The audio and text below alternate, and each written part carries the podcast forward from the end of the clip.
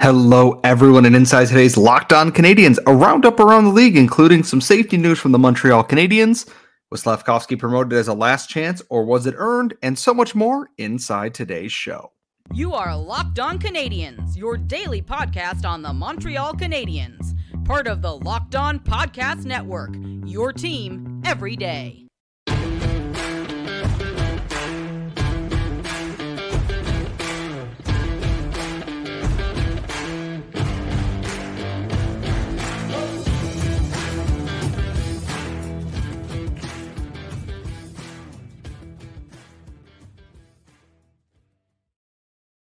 Hello, everyone, and welcome to episode 949 of Locked On Canadiens. Today's episode is brought to you by FanDuel and make every moment more. Right now, new customers get $150 in bonus bets with any $5 money line bet. That's 150 bucks if your team wins. Visit fanduel.com slash locked on today to get started. I am one of your hosts. I am Scott Matla. I am, of course, flying solo this week while my co host is on vacation. You can follow me on Twitter at Scott Matla. You can follow the show on Twitter at LO underscore Canadiens. And you can find us wherever you get your daily podcast Google, Apple, Spotify, or if you are watching my shining face on youtube.com. Make sure you tell all your friends if you're looking for a daily Montreal Canadiens podcast that we cover a little bit of everything here if you are new. And if you're returning, hello, everyone. You know me. You know that I am the less voice of reason on this podcast. And because it is my show this week, it's going to be we've got plenty to talk about basically. The habs were off today. Today was picture day which is always adorable and fun. Uh, someone whoopee cushioned i believe it was jake evans whoopee cushioned martin st louis. Everyone got a good chuckle out of that which who doesn't love a good fart joke? I am i am no you know i am not the exception to this rule. Fart jokes are always funny. Let's be quite honest here. But there was some Canadiens news today that I want to kind of talk about because I think it is very important uh, it's something we haven't really touched on uh, too much on this show because it it I there didn't feel like a proper time to do it justice, but uh, following the tragic passing of Adam Johnson after being cut by a skate blade in uh, the Elite Ice Hockey League in the UK, uh, England. If I if I'm saying that wrong, my apologies for that. Uh, the league, oh, it there mandated neck guards, and we have seen more and more players across junior leagues across the AHL, across the NHL, adopting the neck guards and the Laval Rocket. Some of the players have already started to do that. Uh, Lias Andersson, his brother re- asked him to wear one in games, and Lias Andersson has been wearing one uh, since that incident occurred. He's had one on in every single game that he has played so far. We've seen some players around the NHL start to adopt that, and the Canadiens now have jumped onto that wagon as well. Eric Engels reported today that the Canadiens put in an order for 24 shirts with the neck guard built into them. I believe uh, Bauer, one of the other companies, makes them. There may be a local company that does so. I don't have that company name in front of me, but they put in an order for 24 of them, which would cover the entire NHL roster right now. I assume we will see players starting to wear them in practice potentially as soon as tomorrow, depending on how long uh, it takes for the delivery, but I imagine the Canadiens probably sent someone to get those picked up immediately. And I think that is a hugely positive sign. It can't be understated that if one or two players do it, it is a good sign that these things are happening. We like to see these things happening. When an entire team, a team itself, takes that initiative to purchase these and make them available. Players are not going out and getting them through their sponsors or anything. The team is providing them for them immediately. I think that's a hugely positive sign. That's a really good thing for this league here. And I know some people are like, oh, they already wear this. I'm not interested in anything. If a player wants that extra layer of protection, great. If a player at the NHL level doesn't want to wear a visor but wants to wear a full cage or the fishbowl instead, I don't care. Go ahead and let them. If that is what they want to wear to feel safe, we saw it with years ago when Erik Karlsson got his Achilles cut in that uh, whole incident against, oh God, who was it? Was it the Penguins with Matt Cooke at the time, I believe? We saw a huge push for Kevlar socks, cut resistant socks, and they became the norm. And that was a player being admittedly seriously injured, dangerously injured. This is a turning point where we start to look at player safety and everything around the NHL and in hockey as a whole. We've seen players in the AHL take it on them, and I believe several leagues are looking at mandating uh, neckwear going forward, which I think is a huge step. And I know some people like it's uncomfortable. It's this. I would prefer that I not that we never have to repeat this again. We've seen it in the past where people were lucky. Richard Zednik, uh, Clint Malarchuk, uh, Adam Johnson's passing is is a tragedy across the board here, and I'm hoping it kind of reassesses how we view re- player safety outside the scope of oh they got hit weirdly into the boards or from behind. There's a lot more to that, and I'm glad there's some proactivity, and I love to see that from the Canadiens, and I'm hoping more teams are following suit in that regard, even if it is just for practice. I'm happy to see people taking that next step and you know doing the little things that can end up meaning a lot there. Uh, we'll find out who is potentially wearing them, who is not. I imagine in the next two to three days here as the Canadiens practice and get ready for a four game week against. They have Tampa coming up next, who are currently beating Toronto four to one, which is well, the Habs are playing another team on a back to back, and they've played terribly against two other teams on back to backs this year. But Tampa's good, so maybe they'll play really well against Tampa. This is me crossing my fingers on that. Uh, I uh, will find out. I guess it's going to be an interesting game at the Bell Center. There is more news around the NHL, and I really hoped I would never have to talk about this again. To be quite honest with you, not because I don't think it's important, not because it doesn't deserve to be talked about, but because it's it's so maddening that this is happening again. The Chicago Blackhawks are once again in the spotlight for no good reasons. A second black ace, John Doe, has come forward uh, suing the Chicago Blackhawks organization, claiming he was also sexually assaulted and things by former video coach Brad Aldrich, which comes on the heels of the Kyle Beach investigation. And it's it's so maddening.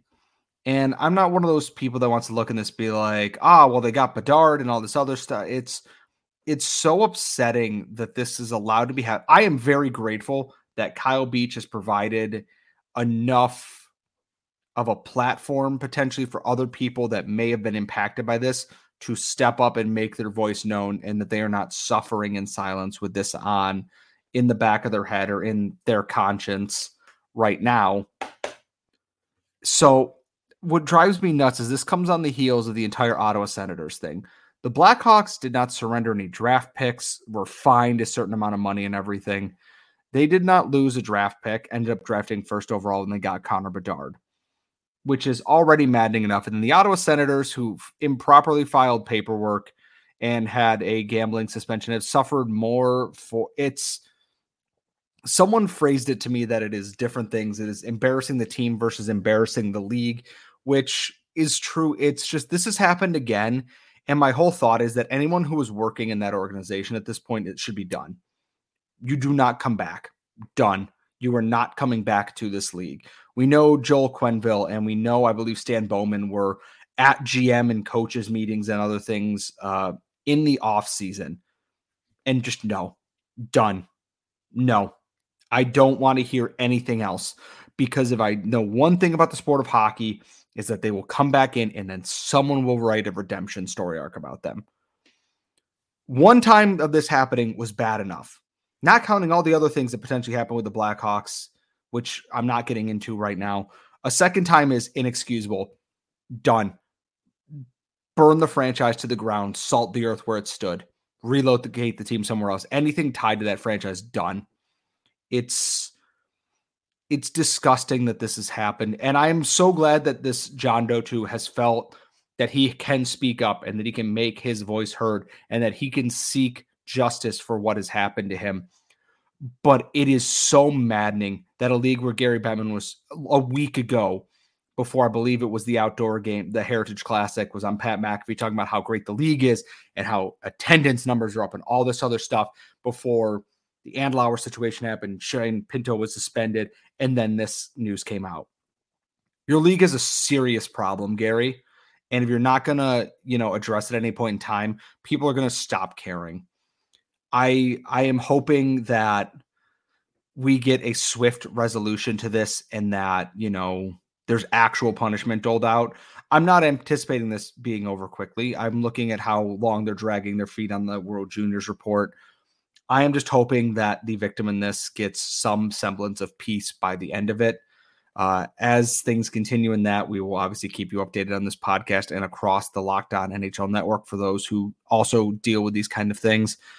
I've got to transition things here. It is never easy to follow a very tough segment with our mailbag, but we have a lot of leftover mailbag questions that we did not get to last week, and I'm going to be jumping into those coming up next. But first, as I said off the top of the show, today's show is brought to you by FanDuel, and you can score early this NFL season with FanDuel, America's number one sports book, because right now, brand new customers can get $150 in bonus bets with any winning $5 money line bet.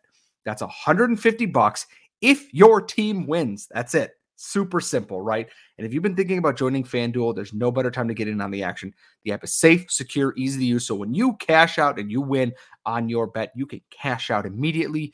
Go buy yourself a victory soda or something. I I I would buy more Mountain Dew game fuel if I could with my winning bets. You can bet on the spread, player props, over unders, and more. There is something for everybody on FanDuel. It does and all you gotta do is visit fanduel.com slash locked on and kick off the NFL season with FanDuel, the official sportsbook partner of the NFL, and us here at Locked On. We are back here at Locked On Canadiens. I'm wrapping up some mailbag questions because people had some interesting things that we were not able to uh, get to last week, and I didn't wasn't able to fit into the Monday three up and three down episode. And we have one that I cannot tell because Laura sent me a screenshot, and I apologize. I'm looking at my phone to read these because they are the closest thing to me. And it says, Hey, Laura and Scott, just listen to the end of the first period against the Blues uh, with Slafkovsky's goal on the power play. And here are my two questions. Was he put on the first line as a reward for better play and to help get the power play going? Or was he put there as some sort of last chance before he goes down to Laval? Mm-hmm. And it's an interesting question. I don't think it's really a last chance thing. I think that they would have found something that worked here. Uh, I like to think that, hey, this is us giving you a shot, though. We trust you in this. And Martin St. Louis had a quote that I do not have in front of me right now that kind of reinforces the thought of he wants to work with him. He's constantly communicating with Juraj Slafkovsky. What is he trying to do? What is he doing well? What can he work on? What are the expectations? I expect to see Juraj Slafkovsky on that top line against Tampa Bay, and I expect to see him there until you know he do- proves he cannot hang there right now. I don't think he's going down to Laval, especially this week. They don't play until Sunday now. There are NHL games to be played. One spare forward. I love Jesse and I will get to him in one second here. But I don't think this was a last chance kind of thing before he's demoted to the AHL. If they were going to demote him to the AHL, they would have just done so and put Josh Anderson on the top line and put Jesse Ylönen back in the lineup because that simplifies everything. Putting him there just to yank him away to send him down to the AHL afterwards feels unnecessarily cruel and kind of goes against what Martin St. Louis has been working on doing as a coach. I don't think it's a last chance. I'm very interested to see what he can do against the Tampa Bay team, who is flying tonight against Toronto. Always a dangerous team. They're going to have tough matchups. He's going to have tough defensive game here. I'm curious if he can build on that goal on the power play there. I'd like to see more of him on the power play. And tangentially tied into the top uh, line thing here is I'm looking for the question very quickly here. Uh, this comes from at have1412 on Twitter. A Friday mailbag question Should Jesse Ylönen be given an opportunity to play on the top line with Suzuki and Caufield? Anyone who knows me knows that I've been screaming about this. Yes he's someone that I would really like to see on that top line. Maybe not as much as Slafkovsky right now, but he's someone that I want to see more of. I thought he's had a quiet start to the season, but has been building his game up in other ways that makes him a much more well rounded, dangerous player. He's killing penalties this year, and it's a surprising thing. He didn't kill a lot of penalties with the Laval Rocket, at least not at first. And he looked pretty decent in that role. And with his offensive skills and his ability to skate, he becomes a much more flexible player. In that, I think Ylönen is someone who's not getting enough ice time in this. I love Michael Pezzetta to death. Do not get me wrong. And Joel Armia hasn't been terrible, but he is not my preferred guy to have in the lineup right now. I would like to see Ylönen get that shot a little bit more, I think. Um, maybe Armia goes back down to Laval. Maybe someone gets traded. It's up in the air at this point. But Ylönen is someone that I would like to see move up onto the top line here. Uh, also in the questions from Jeff the Red, what is Brendan Gallagher's ideal role at this point in his career? What are his best case and worst case scenarios for this season and next? I think this is his ideal role right now. He's a secondary kind of auxiliary player on a line with guys who maybe get those secondary matchups, can eat defensive minutes fairly well, and have are chipping in the odd goal here or there. I don't think Brendan Gallagher is going to be a 30 goal guy anymore. He's pacing for it this season. I don't anticipate that being what he does. If he ends between 15 and 20, I think he's had a pretty successful season overall. Brendan Gallagher's thing right now, I think, is being that middle six kind of plug and play piece.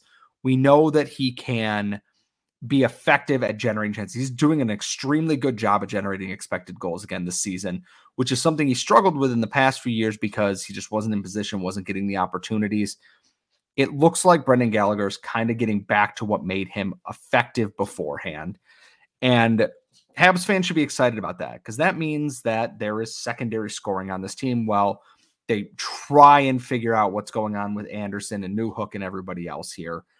Uh, I think the worst case scenario is, you know, and I am knocking on wood on everything that I can find here, is that he gets hit with a slap shot in front of the net again. And, you know, everything kind of undoes itself.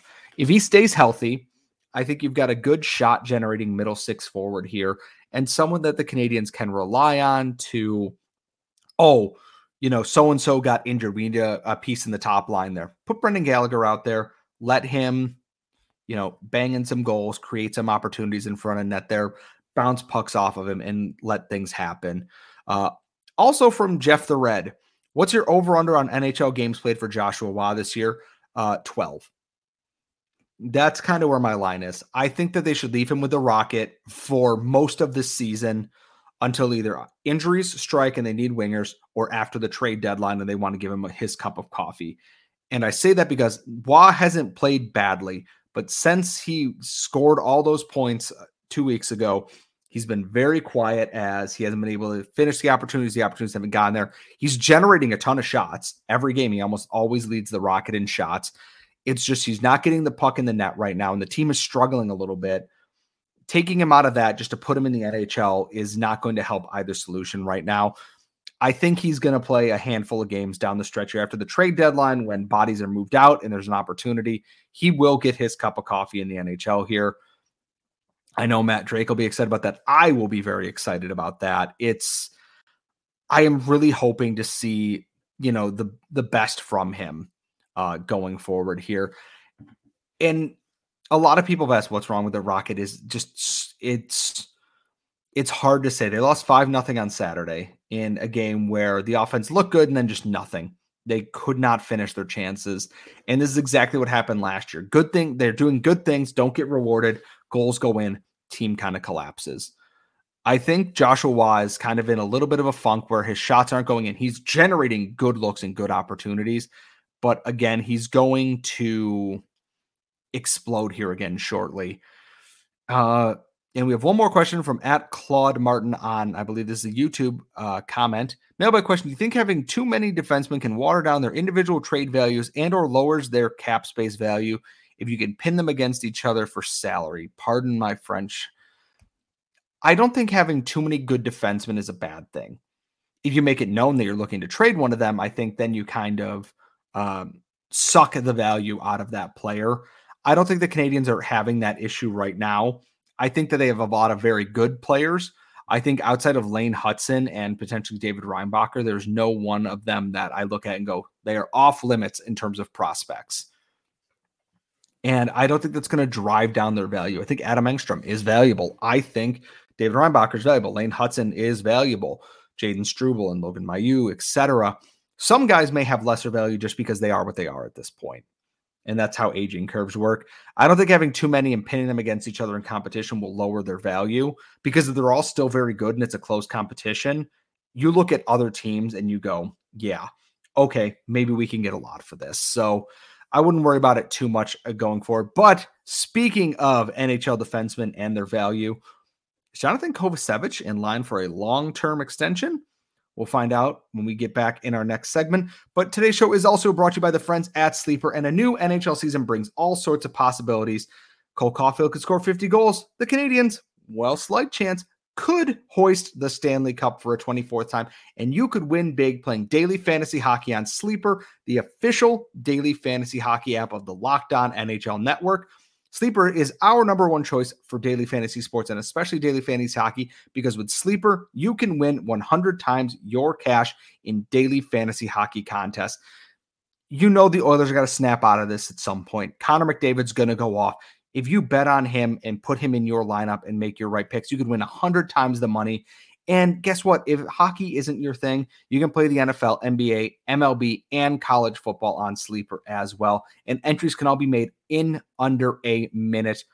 All you have to do is just pick whether studs like McDavid, is Ovechkin going to get off this goal streak? Is Nick Suzuki going to a new hot streak? We'll record more or less than their sleeper projections in things like goals, assists, saves, and plus minus in more in in a given game. To win a $100 bet on Sleeper, you need to correctly predict the outcome of eight player stats. You heard me, Habs fans. 100 times your money when you start playing daily fantasy hockey with Sleeper. Start paying attention, nail those picks so you can start winning big. Just use promo code LOCKDOWN NHL and you'll get a $100 match on your first deposit. Terms and conditions apply. That's code LOCKED ON NHL. See Sleeper's terms of use for details and locational availability. We are back wrapping up a Friday, not a Friday mailbag, a Tuesday mailbag, because it is Monday night when I am recording this. And we had a very interesting question, something I hadn't really considered uh, before too long. And it was, let me see here. This is in our email from David Hoffman. This question asks you to compare what Kovacevic means to the Habs compared to what I saw from Marc-Edouard Vlasic do for the Sharks for so many years. I am not suggesting that Kovacevic should get a ridiculous multi-year contract that Pickles got from Doug Wilson, but he was a steady, consistent player for the Sharks for many years. I do not know his career plus minus. He is not worth what he's being paid now. And I understand you pay good long term players for what they have done in the past, but I think Kovacevic has proven himself to be that player should the hat and should be a hab for life with whatever is a fair contract. Also, understanding that this comes with a cap increase of four to five million, and contracts will go up. Curious about your thoughts on this. I hope they sign him long term. And if you do, what do you think he will get? He's already on technically, well, not a long term. He got a three year extension with the Winnipeg Jets, and when he was put on waivers and claimed by the Canadiens. Johnathan Kovacevic is someone who is, I kind of call him a chameleon because he blends in. You don't always notice what he is doing, but he's very good at doing it. A lot like Brett Kulak in some ways, in that if they wanted to go another three years on Kovacevic to be like their five, six, seven guy at two, two and a half, maybe. I think that's a slight raise from what he's making now. If he proves that he can continue to play like he did last year, he's having some struggles this season. I would like to see if he can get back to what he was doing last year, because if he can, then absolutely. You kind of look into that longer term extension there uh, going into next year, which I believe is the last year of his new contract. I don't do it right now just because he's struggling right, unless you can get him at a great value. I I wouldn't go more than another three years on that though, because I think his ceiling is what it is. He's a bottom, you know, three NHL defenseman. He's very good at what he does, like Marc-Edouard Vlasic was. I'm not saying he's at that same elite level. Vlasic was an Olympian, I believe. I just think that they do have a lot of guys coming down the pipeline. Like that last question asked, is having too many defensemen a bad thing? You have potentially William Trudeau, you have Jayden Struble, you have Logan Mailloux, potentially Mattias Norlinder, Lane Hutson, you have David Reinbacher, you have Adam Engstrom, you have Bogdan Konyushkov, who is still lighting up the KHL. Then you have guys in the NHL who are on the younger side right now. Your Arber Xhekaj, your Kaiden Guhle, um, Justin Barron, etc. You have young guys in this lineup at this exact moment. I think they're they might extend him if he continues to grow like we saw last year. It's just that it's kind of up in the air. And unless he can show that he can rebound from what's been a slower start this year, and maybe that's when he gets back together with Kaiden Guhle on a pairing or something else, we'll be very I'd be interested to see that. Right now, I wouldn't go long term and probably not over 2 2.25, I think. But with the cap going up, contracts are going to go up, like you said. I'd be very interested to see what he's projected at. Maybe the folks at Evolving Wild have a nice contract projection for that. I can check that out. Or someone could tweet it at us at LO underscore Canadiens on Twitter and let us know. And this ties in great to our next question. It's actually about Arber Xhekaj here, and I'm going to just pull that up real quick. Mailbag question from Xhekaj Face Punch on YouTube. Great username, by the way. Xhekaj brings a lot to this team, and the team has rewarded him with a regular spot in the lineup. Having said that, he has recently taken a couple of penalties that made the camera pan to Martin St. Louis' frustrated face at the worst possible moments. How long is Xhekaj's leash? Also considering his good five on five numbers, why don't they why do they rarely use him in the final minutes of close games? The biggest thing is I think he's got plenty of leash because he's a young guy learning, and that is where this team is at right now. But at the same time, there was a point, I think it was two weeks ago. I forget I want to say it was the wild game where they were down defensemen and they had injuries that the only reason he wasn't benched or sent down, I think, is because they didn't have anybody else right now. Some of the penalties are iffy and I I don't love them, but at the same time, Arber Xhekaj now has a reputation in the league. He is known to officials. Whether that's good or bad is up for your analysis, but it's very clear that they are aware of who he is and what he brings to the ice every single game, for better or for worse. I at five on five, I want to look into the numbers a little bit deeper here because I've seen a lot of good things for everyone not named Mike Matheson at this point. And my thought is part of that is he doesn't play more at five on five or when they need goals late because he can't stop taking penalties. And therein lies the problem is good at five on five, can't stay on the ice, stay at five on five. And we're just going in this circle of this vicious cycle of taking penalties and everything. If he can hone in on what's causing him to take penalties, whether it be where his stick positioning is, or if he can just rein in that, I think that we could see Xhekaj really hit that next level. He's been a lot better surprise. He's continued to make strides year after year after year. He's putting in the effort and getting better. And even in the couple of years since his last camp, he looks so much better than he used to. But for right now, it's they want to get Mike Matheson going. And I know it is frustrating because I'm getting frustrated by it. But until Xhekaj can rein in the penalties, they're not going to give him those high leverage situation minutes because you can't trust him to stay out of the box in those. And that's kind of the truth of the matter on that one. Um, I guess we'll see. Tampa's going to be feisty. I know he'll be spoiling for a fight this week. The Bruins game invites opportunities. The Red Wings game probably will. He could be a busy guy this week. Stay out of the box, keep your penalty kill off the ice, and get some power play points. And I think we might see him turn that corner there. Uh, as always, if you have more mailbag questions, you can tweet us at LO underscore Canadiens on Twitter. You can send them to lockdowncanadians at gmail.com. You can DM us on Twitter as well. Uh, we we love all sorts of questions. I will be back tomorrow. I'm going to recap the game, uh, see hopefully a Habs win there, break that down, preview what's coming up this week, maybe take a look, look around the league there, or if you've got something that you're just dying to know, you can tweet me at Scott Matla on Twitter as well, or the app formerly known as Twitter if it is working at the given time of this. I'm going to sign off though. Please tell all your friends. You can find us wherever you find your daily podcast Google, Apple, Spotify, and beyond, or on youtube.com as well. I got to thank you all for listening, and we will see you all next time.